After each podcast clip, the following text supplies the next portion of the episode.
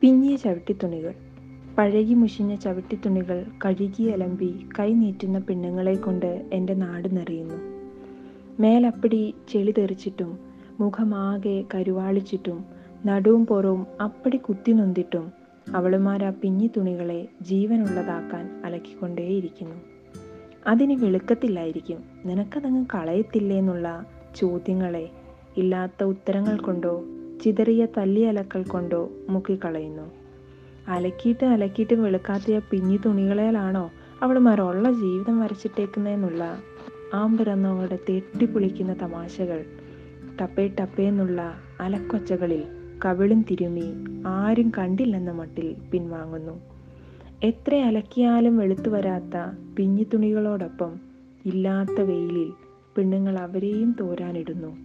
മഴച്ചാറ്റിലടിച്ച് വെയിൽ തൊടാതെ കാലാന്തരത്തിൽ ആ തുണികളെ പോലെ എന്റെ പെണ്ണുങ്ങളും മുഷിഞ്ഞു മുഷിഞ്ഞു മരിച്ചേക്കുമെങ്കിലും ടപ്പേ ടപ്പേ എന്നുള്ള അലക്കൊച്ചകൾ കേട്ട് ഏതേലും കാലത്ത് അവരെണീറ്റ് വരത്തില്ലെന്ന് ആര് കണ്ടു?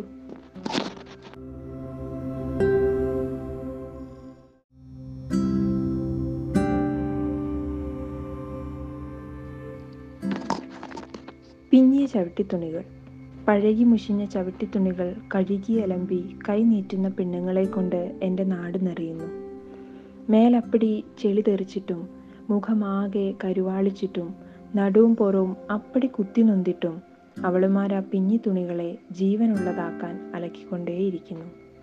അതിന് വെളുക്കത്തില്ലായിരിക്കും. നിനക്കതങ്ങ് കളയത്തില്ലേ എന്നുള്ള ചോദ്യങ്ങളെ ഇല്ലാത്ത ഉത്തരങ്ങൾ കൊണ്ടോ ചിതറിയ തല്ലിയലക്കൽ കൊണ്ടോ മുക്കിക്കളയുന്നു.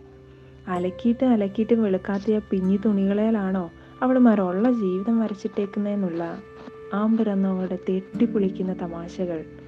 ടപ്പേ ടപ്പേന്നുള്ള അലക്കൊച്ചകളിൽ കവിളും തിരുമി ആരും കണ്ടില്ലെന്ന മട്ടിൽ പിൻവാങ്ങുന്നു. എത്ര അലക്കിയാലും വെളുത്തു വരാത്ത പിഞ്ഞിത്തുണികളോടൊപ്പം ഇല്ലാത്ത വെയിലിൽ പെണ്ണുങ്ങൾ അവരെയും തോരാനിടുന്നു.